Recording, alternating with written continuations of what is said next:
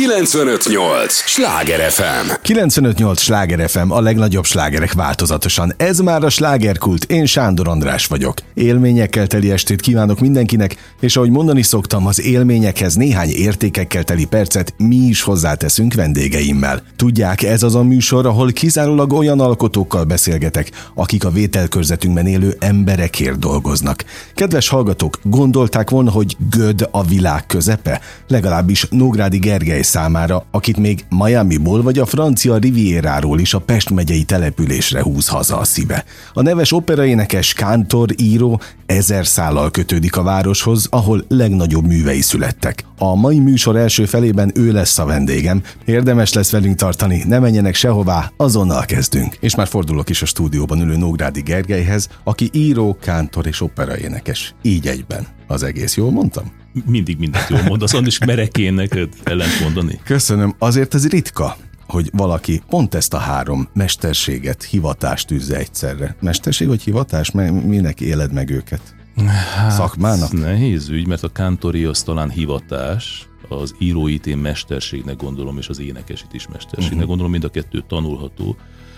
A kántorinál kell egy olyan lelkület, egy olyan hozzáállás az emberekhez, a magához a hithez, ami szerintem nem szakmává teszi, hanem hivatássá. De írni mindenki meg tud tanulni, éneki mindenki. Nyilvánvalóan ö, csinálni hangot nem lehet, csinálni íráskészséget, írás tehetséget nem lehet, de a lehető legmagasabbra lehet fejleszteni tanulással. Ezeket a tanulási folyamatokat mind-mind itt a vételkörzetünkben Budapest és és az agglomerációban végezted. Hát leszámítva a világszert a zeneakadémiákat. Hát az oké, okay, de, hát, de minden, abszolút, minden innen abszolút. nőtt ki. Hát hogy ne Göd, Gödről indultam, a világ és Gödről, közepe. Gödre érkeztem vissza. Göd a világ közepe. Göd a világ Számodra közepe. az? Ez abszolút az. Tehát, hogy mikor New Yorkban, Manhattanben álltunk a, a, a, a Times Square-en, akkor is azt mondtam, hogy gyerekek, most képzeljétek el a Dunapartot Gödön. Tehát van egy olyan, egy 6 kilométeres, gyönyörű, finom, homokos Dunapartunk van, mintha Antibban volnál a francia rivéren, vagy Kánban, és, és egy öblön keresztül tudsz elmenni egy szigetre. Hát nem tudom, jártál ott egyébként, Andris? Amit a lettél volna? Mi, hát hogy ne jártam volna? De hogy kinn a parton, ott az öbölnél, a szigetnél. Hogyne, hát az, az, az páratlan. Az páratlan. Nyilvánvalóan az indulás nehéz volt, mert egy istálóba istálóba születtem tulajdonképpen, azt kapták meg a szüleim, akik nagyon csórók voltak és megkapták ezt az istálót egy ismerőstől, és oda költözhettek, talán még bérleti díjat sem kellett fizetniük, de hát a kútnál kellett hozni a vizet, és rettenetes, mint a olajkály, hogy nem tudom mivel. Ezzel sorsközösséget tudok érezni én is, a kútról hordott vízzel, de te azért nem vagy olyan nagyon idős. Tehát ezt én ilyen 70-80 éves emberektől szoktam általában hallani, hogy istálóban születtek. Akkor más volt Göd, ne felejtsd, de 70-es évek elejéről Aha. beszélünk. Tehát ma, ha kimész, akkor látsz egy agglomerációs település, csodálatos villákkal, kacsalában forgó kastélyokkal, viszonylag normális állapotú utakkal. A 70-es évek elején ez egy végtelen lepukkant falusi környezet volt. Tulajdonképpen, hát mint a legtöbb agglomerációs Aha. település Pest körül. A, a kihagyott zicserek városa is egy picit göd, azt kell mondanom, mert egyedülálló értékekkel bír, és, és csodálatos környezet, természeti környezet, nagy potenciál van benne. Én azt gondolom, hogy az elmúlt 30 évet lehetett volna okosabban csinálni Gödön, és akkor ez most egy világhírű kisváros uh-huh. lehetne. Ha nem ilyen körülmények közé születsz, akkor szerinted nincs az a mélység, vagy nem születnek ilyen művek, amelyek végül születtek a, a tollatból? Én azt gondolom, hogy ez mindenkire illik, tehát ahonnan jön a gyökerek, a mhm. gyerekkor az alapvetően határozza meg azt, ahol van, ahol tart, ami felé megy, a lelkületét, a gondolkodásmódját. Biztos, hogy egy egészen más ember lettem volna, hogyha jó módba születek, Apám szokta szegény mondani, hogy ha nem megy azon keresztül a családja, amin keresztül ment, ugye holokauszt, stb., uh-huh. akkor ő például sosem írt volna verset. Tehát nagyon érdekes. És mindig meg szoktam tőle kérdezni, egy érdekes beszélgetés közöttünk, és mindig vissza-vissza tér, hogy mit választanál? hogy ne menjen keresztül tragédiákon a családod, és most egy nagyon laza, klassz életet él, tehát le, lélekben rendben légy, pszichésen, mentálisan, stb., de nem születtek volna meg azok a művek, amik egyébként megszülettek. Vagy minden úgy jó, ahogy van, szenvedtél, nem vagy most sem uh-huh. esetleg rendben lelkileg, de csodálatos verseket írtál, komoly, klassz, fajsos műveket írtál, olyan műveket, amiket csak a te lelkeddel tudtál megszülni. És akkor erre mindig azt szokta válaszolni, hogy hogy? Hogy így jó minden, ahogy van. Te lelked rendben van? Ha Absz- már ezt említetted? Abszolút. Az én lelkem annyira rendben van, hogy már-már gyanús. Komolyan? és néha rosszul is szoktam magam érezni, mert magam körül nem mindenkit látok boldognak. Hát, Sőt. me- mennyien nem azok? Sőt, azt gondolom, hogy nagyon kell trenírozni magamat ahhoz, hogy, hogy valamennyire jól érezzem magam a bőrömben egy ilyen környezetben, amikor látom a nehéz sorsokat, látom, hogy az emberek szomorúak, nem elégedettek esetleg azzal, ami az életük, vagy ami körülöttük van, amit körülöttük maguk körül látnak. Én azt kell neked mondanom, csak mindig félek, hogy honnan jön a villám, amikor ilyeneket mondok, hogy abszolút rendben vagyok, minden szinten. Miért nem kopogod le? Hogy ennyire nem vagy Mert babonás? nálunk nem szokás. Ja, nálatok nem? Ebben a vallásban. Aha, Én kántor vagyok. Na, hát ha már mondtad is, egy jó, ennyire azért nem vagyok benne, bocsánat, hogy, hogy ennyi be- benne is Még nem maradhat. késő egyébként, Oké, tehát- Na most nem, nem azért jöttél, hogy itt téríts. Téri, nem is térítő vallás. Na, oké, de, de azt mondtad neked, az hivatás. Így. Ugye? A hivatást azt kapja az ember? Az valahonnan jön megmagyarázhatatlanul?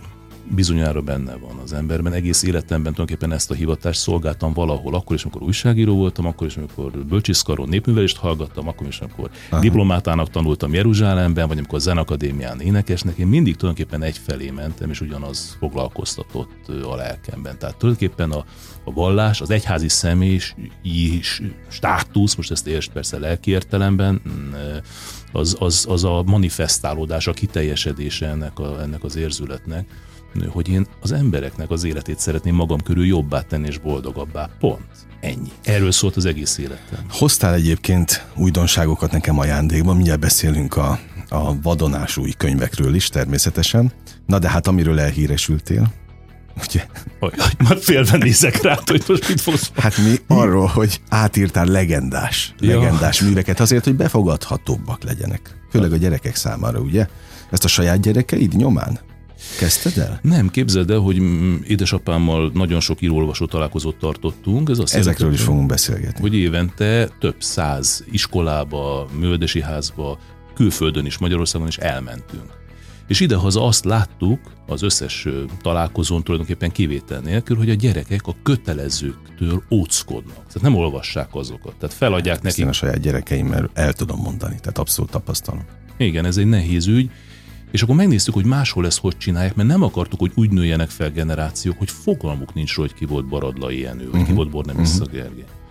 És néztük, néztük, és azt láttuk, hogy külföldön újra mesélik a nagy nemzeti klasszikus uh-huh. irodalmukat. Tehát nem találtátok fel újra Semmi, semmi Olyat, újat. de olyannyira nem, hogy hát te tudod, hogy Bródi Sándor például Jókait újra mesélte, uh-huh. vagy hogy te a Bibliát, amikor meséled a gyereknek, akkor nem előveszed a Károlit, hanem te magad kitalálod, Igen, hogy és akkor Mózes felment, na hát, és akkor azt elmeséled neki Hát úgy, me- itt a mese a lényeg. erről van szó.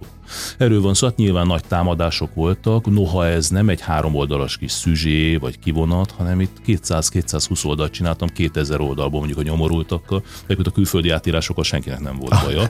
Mindenkit az zavart, amikor az egri csilókat írta. De most azt nem értették, hogy ez egy B-verzió. Gyerekek, aki uh-huh. tud olvasni, szeret olvasni, gyerek. Az mindenképpen az eredetit olvassa, mert az enyém meg se közelíti az eredetit. Ő étoszban, tehát morálban, ő arhaikus nyelv szépségében, tehát ez nem, nem, nem összevethető, nem ez eszembe se jut, és nem is szabad ezt összevetni. Ö, viszont aki nem bírja Figyelj, mint egy étterembe, bemész egy étterembe. A Sándor Andis nagyon szereti a tűzdelt őzgerincet, ő azt fog enni. De mondjuk a kis Béla viszont a hamburgert szereti. Ha tűzdelt őzgerincet adsz neki, akkor kiszalad, és soha többet nem, hogy uh-huh. abba az étterembe, étterembe se fog többet bemenni. A gyereket is elri- elriasztott, hogyha föladsz neki egy nehéz klasszikust. A harmad, képzeld, gondolj bele, hogy az első sora így kezdődik a külszívember filmnek. Körülbelül idézem, nem, nem pontosan, hogy a nagy tiszteletű úr hozzákezdett a toasthoz. Uh-huh. És akkor föláll Dunapaton egy gyerek, hogy én tudom mi a tószt, na mi a tószt? Pirítós. Aha. Mert ugye fogalma sincs, hát sok ezer szó kifejezés már a felnőtteknek sem jelent semmit. Tehát mi egy B-verziót szerettünk volna csinálni, hogy tényleg a gyerekeknek legalább lövésük legyen arról, hogy ki volt Jean Valjean, vagy ki, mit, mit csináltott Viszt Oliver, mi történt vele, vagy a Légy jó, mint halálig van a Misi. Tehát, mm, de ne, ez nem jelentette azt, hogy mi el akarjuk tüntetni. Az, sőt, sőt, én is annak örültem volna, ha az én gyerekeim az eredeti jókait olvassák el, az eredeti aranyember. Elolvasták?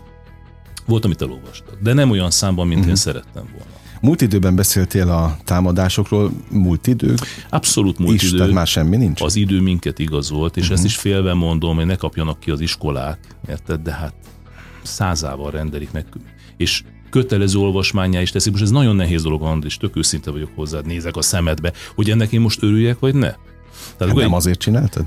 Ne, ne, amikor egy Zala iskola, oké, a Zala, igen, egy Zala iskola megrendel 300 darab, mit tudom én, egri csillagokat, amit én meséltem újra, akkor én nem tudom, hogy ennek uh-huh. örülni kell. Egyrészt örülni kell, mert baromi jó, hát legalább fog, fogalmuk lesz róla, hogy mit csinált Dobó, meg a többiek, uh-huh. ugye? Mert különben az kezükben nem venni. Ugyanakkor még nagyon kell zokogni, mert a gárdonyit soha többet nem mm. fogják levenni a polcról, és az a könyv, amit nem olvasnak el, az nem létezik. Mm. Amit nem olvasnak, hát tele vannak a könyvtárak polcai kemény Zsigmondtól ötvösig csodálatos regényekkel, senki kezükben nem veszi őket, az irodalom szakosokon kívül természetesen. Nagyon érdekel, hogy a te könyveidet, az egyéb könyveidet olvassák-e ilyen szempontból, de az is, hogy van-e különbség a fővárosi, illetve a vidéki iskolák, gyerekek érthetősége, befogadósága tekintetében. Tehát például a fővárosban rendeltek ezekből az újraolvasott, újra mesélt könyvekből? Abszolút. Abszolút, nagyon nagy számba viszik ezeket, ö, ö, és hát most, most ezt már kiadom Gründója, Liránál vagyok már sok-sok éve. Szabad mondani? Nem tudom, szabad-e mondani a neve? Ennyit Vagy ki, szabad, jó, ki fogjátok vágni, ha nem és ugye a sokadik 7 éves szerződést kötöm velük, és ők nagyon szépen gondoskodnak a könyvekről. A kérdésednek a lényege viszont az, hogy amikor mondjuk behúnyt szemmel, vagy bekötött szemmel leesem egy iskolába, ott vagy uh-huh. egy mhm. osztályban, akkor meg tudom mondani pusztán a gyerekek reakcióiból, kérdéseiből, hogy melyik ország részben vagyunk. Uh-huh. Azaz egy Szabolcsi iskolában mondjuk, vagy egy Vasmegye iskolában más-más a gyerekeknek az affinitása, a hozzáállás, az attitűdje, a kreativitása, stb. És azt kell neked mondanom, hogy ez nem, nem lokálisan dől el, hanem uh-huh. tanárfüggő és szülőfüggő, szülőfüggő.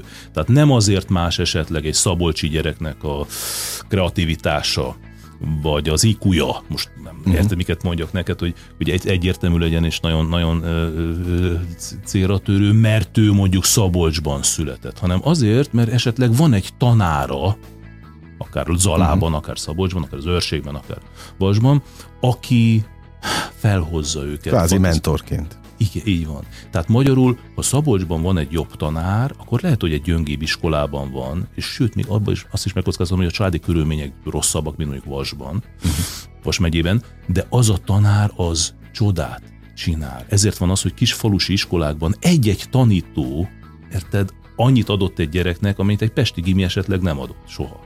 De akkor ezt el tudjuk mondani, ugyanígy le lehet modellezni a budapesti iskolákra is. Abszolút. Ha nincs olyan tanár, akkor aztán lehetne Abszolút. bárhol. Abszolút, úgyhogy, me, úgyhogy most nagyon furcsát fogok mondani, mert a mai tanárhelyzetet ismerjük, hogy fejvesztve rohannak el a pályáról a pedagógusok, és tisztelet a kivételnek, hát nem biztos, hogy, hogy nagy, nagy rész azok maradnak, akiknek tényleg ott lenne a helyük, de mondom tisztelet a kivételnek, az én gyerekem is egy, egy belvárosi gimnáziumban járnak, és fantasztikus tanárok és odaadó felkészült tanárok foglalkoznak velük. De azt kell mondanom, hogy, hogy a jövő a tanárok kezében van egyértelműen. Tehát ennek fülösen egy olyan országnak, ami nem erős ö, ö, bányászati kincsekben, ércben, stb., gazdasága sem combos mondjuk a világgazdaság tekintetében, ott, ott az egyértelmű, szinte az egyetlen jövőbeni investíciónknak a tudásba, tanulásba való befektetésnek kellene lennie. 95-8 sláger FM, a legnagyobb slágerek változatosan. Ez a slágerkult. Továbbra is Nógrádi Gergelyel beszélgetek, aki több mint 50 könyvet jegyez, amelyeket mind-mind imádott szülővárosában Gödön írt. Ezek között bőven akadnak szellemírások is, vagyis olyan kötetek, amelyek mások neve alatt jelentek meg. Szóval olvassák a könyveidet, mert itt, itt hagytuk abba az előbb. Végtelen egyszerű erre válaszolni, mert tények vannak. Tehát mindig megkapod, ugyanúgy, mint az újságoknál, vagy a nézettségnél a televíziónál, megkapod az adatokat, hogy adott fél évben mennyi fogyott melyik Te azoktól könyvedben. tartasz általában? Soha. Félve nyitott ki az e-mailt?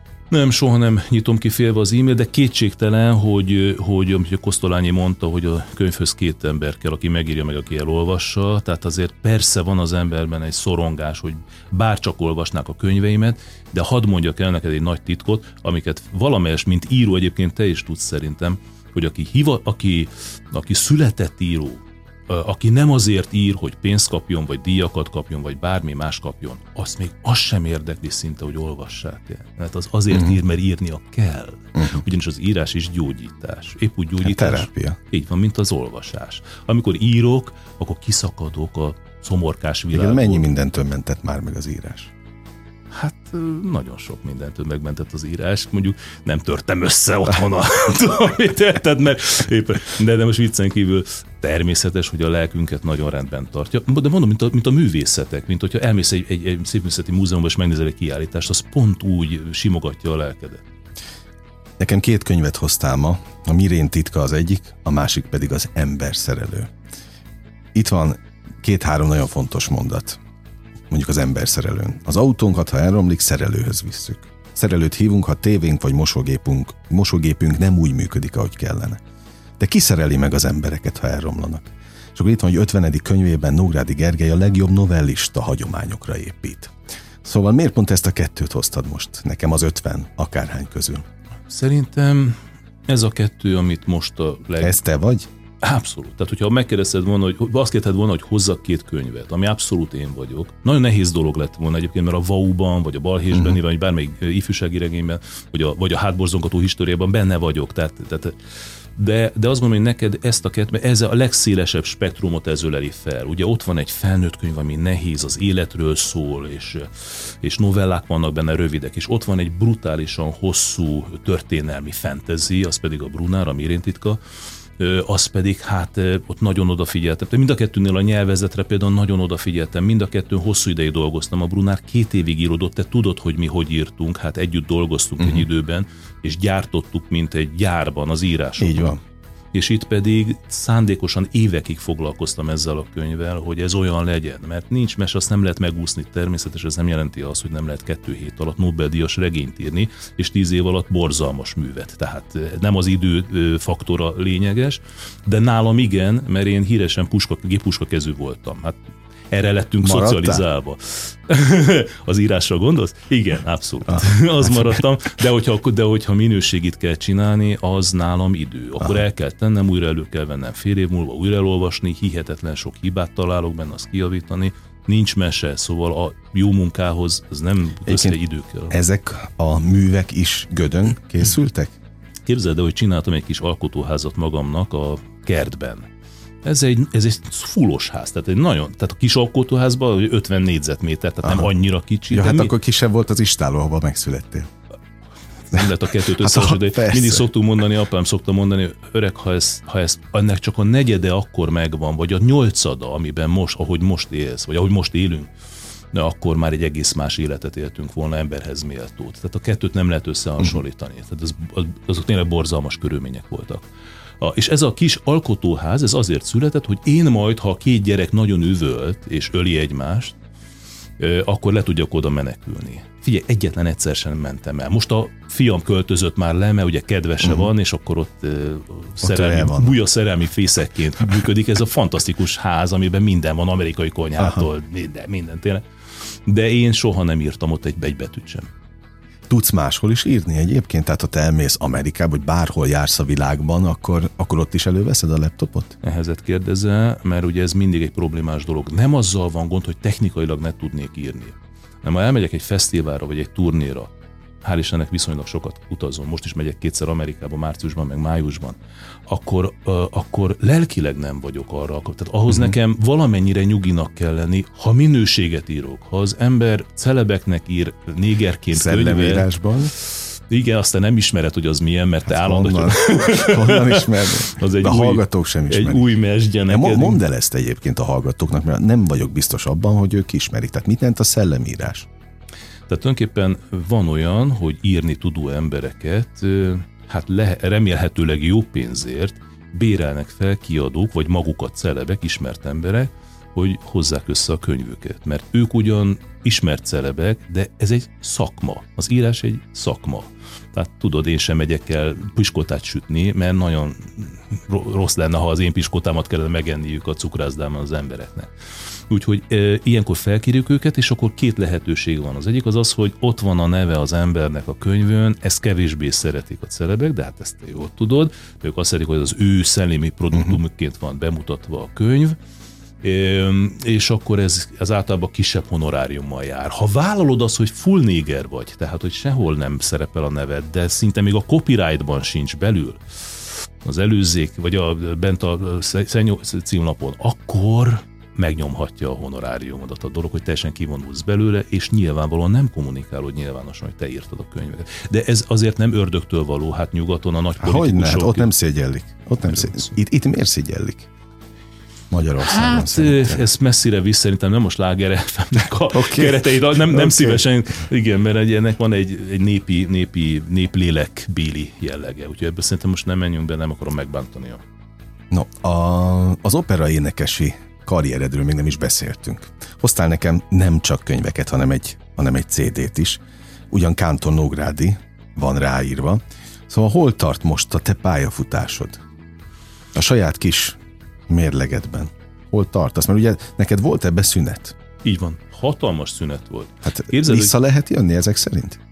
Ö, mindenhova vissza lehet jönni, ami művészeti ág, én azt gondolom. Tehát, hogyha te tehetséges vagy, szorgalmas vagy, akkor vissza lehet jönni. Nyilvánvalóan nem tartom magam annyira tehetségesnek, hogy a legmagasabb szinteken jöjjek vissza. Tehát mondjuk azon a szinten jöjjek vissza, amin abba hagytam. Ugye én a 2000-es évek elején teljesen abba hagytam. Noha még volt olyan, sőt, még mi voltunk közös szerkesztőségben úgy, hogy délelőtt írtam, vagy szerkesztettem, és rohantam le a kora délutáni vonattal, mondjuk mit én bohém életet énekelni Miskolcra. Mm. Vagy elmentem külföldre turnézni de kimaradt tíz év, amikor a gyerekem egyszer beteg volt, mindegy, a fiam, és kim voltam Tokióban, ott énekeltem egy operát, és a szállodából fölhívtam a felségemet, és mondta, hogy nem akarta elmondani, de aztán kinyögte, hogy magas aláza a gyereknek, és jön a doki, hazajöttem, és kilenc szerződést felmondtam.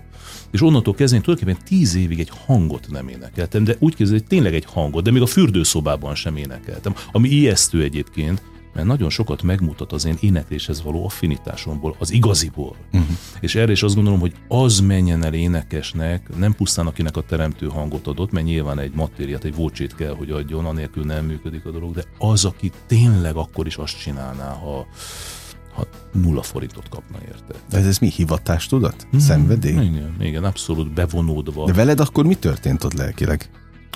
Amikor abba hagytam. Mm. Hát figyelj, de tudtam, hogy ha én ezt folytatom, ezt az életet, akkor... Jó, akkor ez lesz, nem lesz hát ott persze, a fontos. és a feleségem az, az is, ő abszolút értette Anni, hogy mi van, miután balettművész, tehát ő is ott hagyta a szakmát, a, tulajdonképpen a családért, azt kell mm. mondanom, ő is a Klagenfurti Színháznak volt szólistája, meg a macskákban volt fehér cica éveken át, és ment ide-oda, amoda turnézni, és ő is abba hagyta a, a, a, a balettművészi pályát, noha utána még elvégezte a mesterképzést, tehát ő balettmester is ma, de ezt abba hagyta, és feladta a művészi pályát a családét. Én azt gondolom, hogy igazán érett művész, aki ezt lelkileg bevonódva csinálja, neki eszébe sem jutna uh-huh. full feladni, teljesen feladni egy művészi pályát. De ettől, mert most én folyamatosan azt érzem, amióta beszélgetünk, hogy picit próbálod magad alul pozícionálni a nagy művészekhez képest, de ki a nagy művész? Tényleg azok, akik soha nem hagynák abba? Tehát ez a tehetségből azért nem veszel? A tehetség az nagyon sok mindenből áll össze. Okay. Abban benne van az is, hogy nem hagyja abba. Már írtál arról is, hogyan csináljunk pavarottit. Igen, és valaki bedolgozott nagyon-nagyon ügyesen pár interjút, nagyon remek interjúkat készített, nem mondom a nevét, mert elbízza magát és itt van közel, hogy De ha, nem és ez még véletlenül hallja. Na, nem ez a lényeg, persze az a lényeg, hogy, hogy uh, ahhoz, hogy valaki karriert csináljon, nagyon sok rétű képesség, együttes vagy uh, összesség kell. Kell hozzá az is, hogy egy jó matériád legyen, hogy most az éneklésről van szó, de jó zeneiséged legyen, tehát zeneileg rendben légy, színpadon meg tudj állni, és lehessen vele dolgozni rendezőként, és nem utolsó sorban az érvényesülési képesség.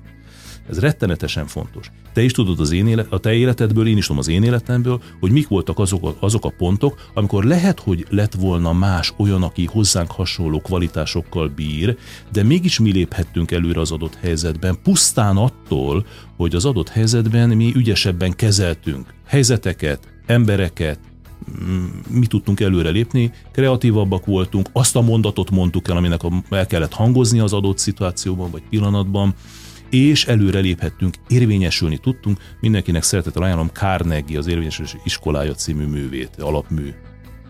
Abból tanultál te is? Elolvastam, és hatott, voltam. hatott rád.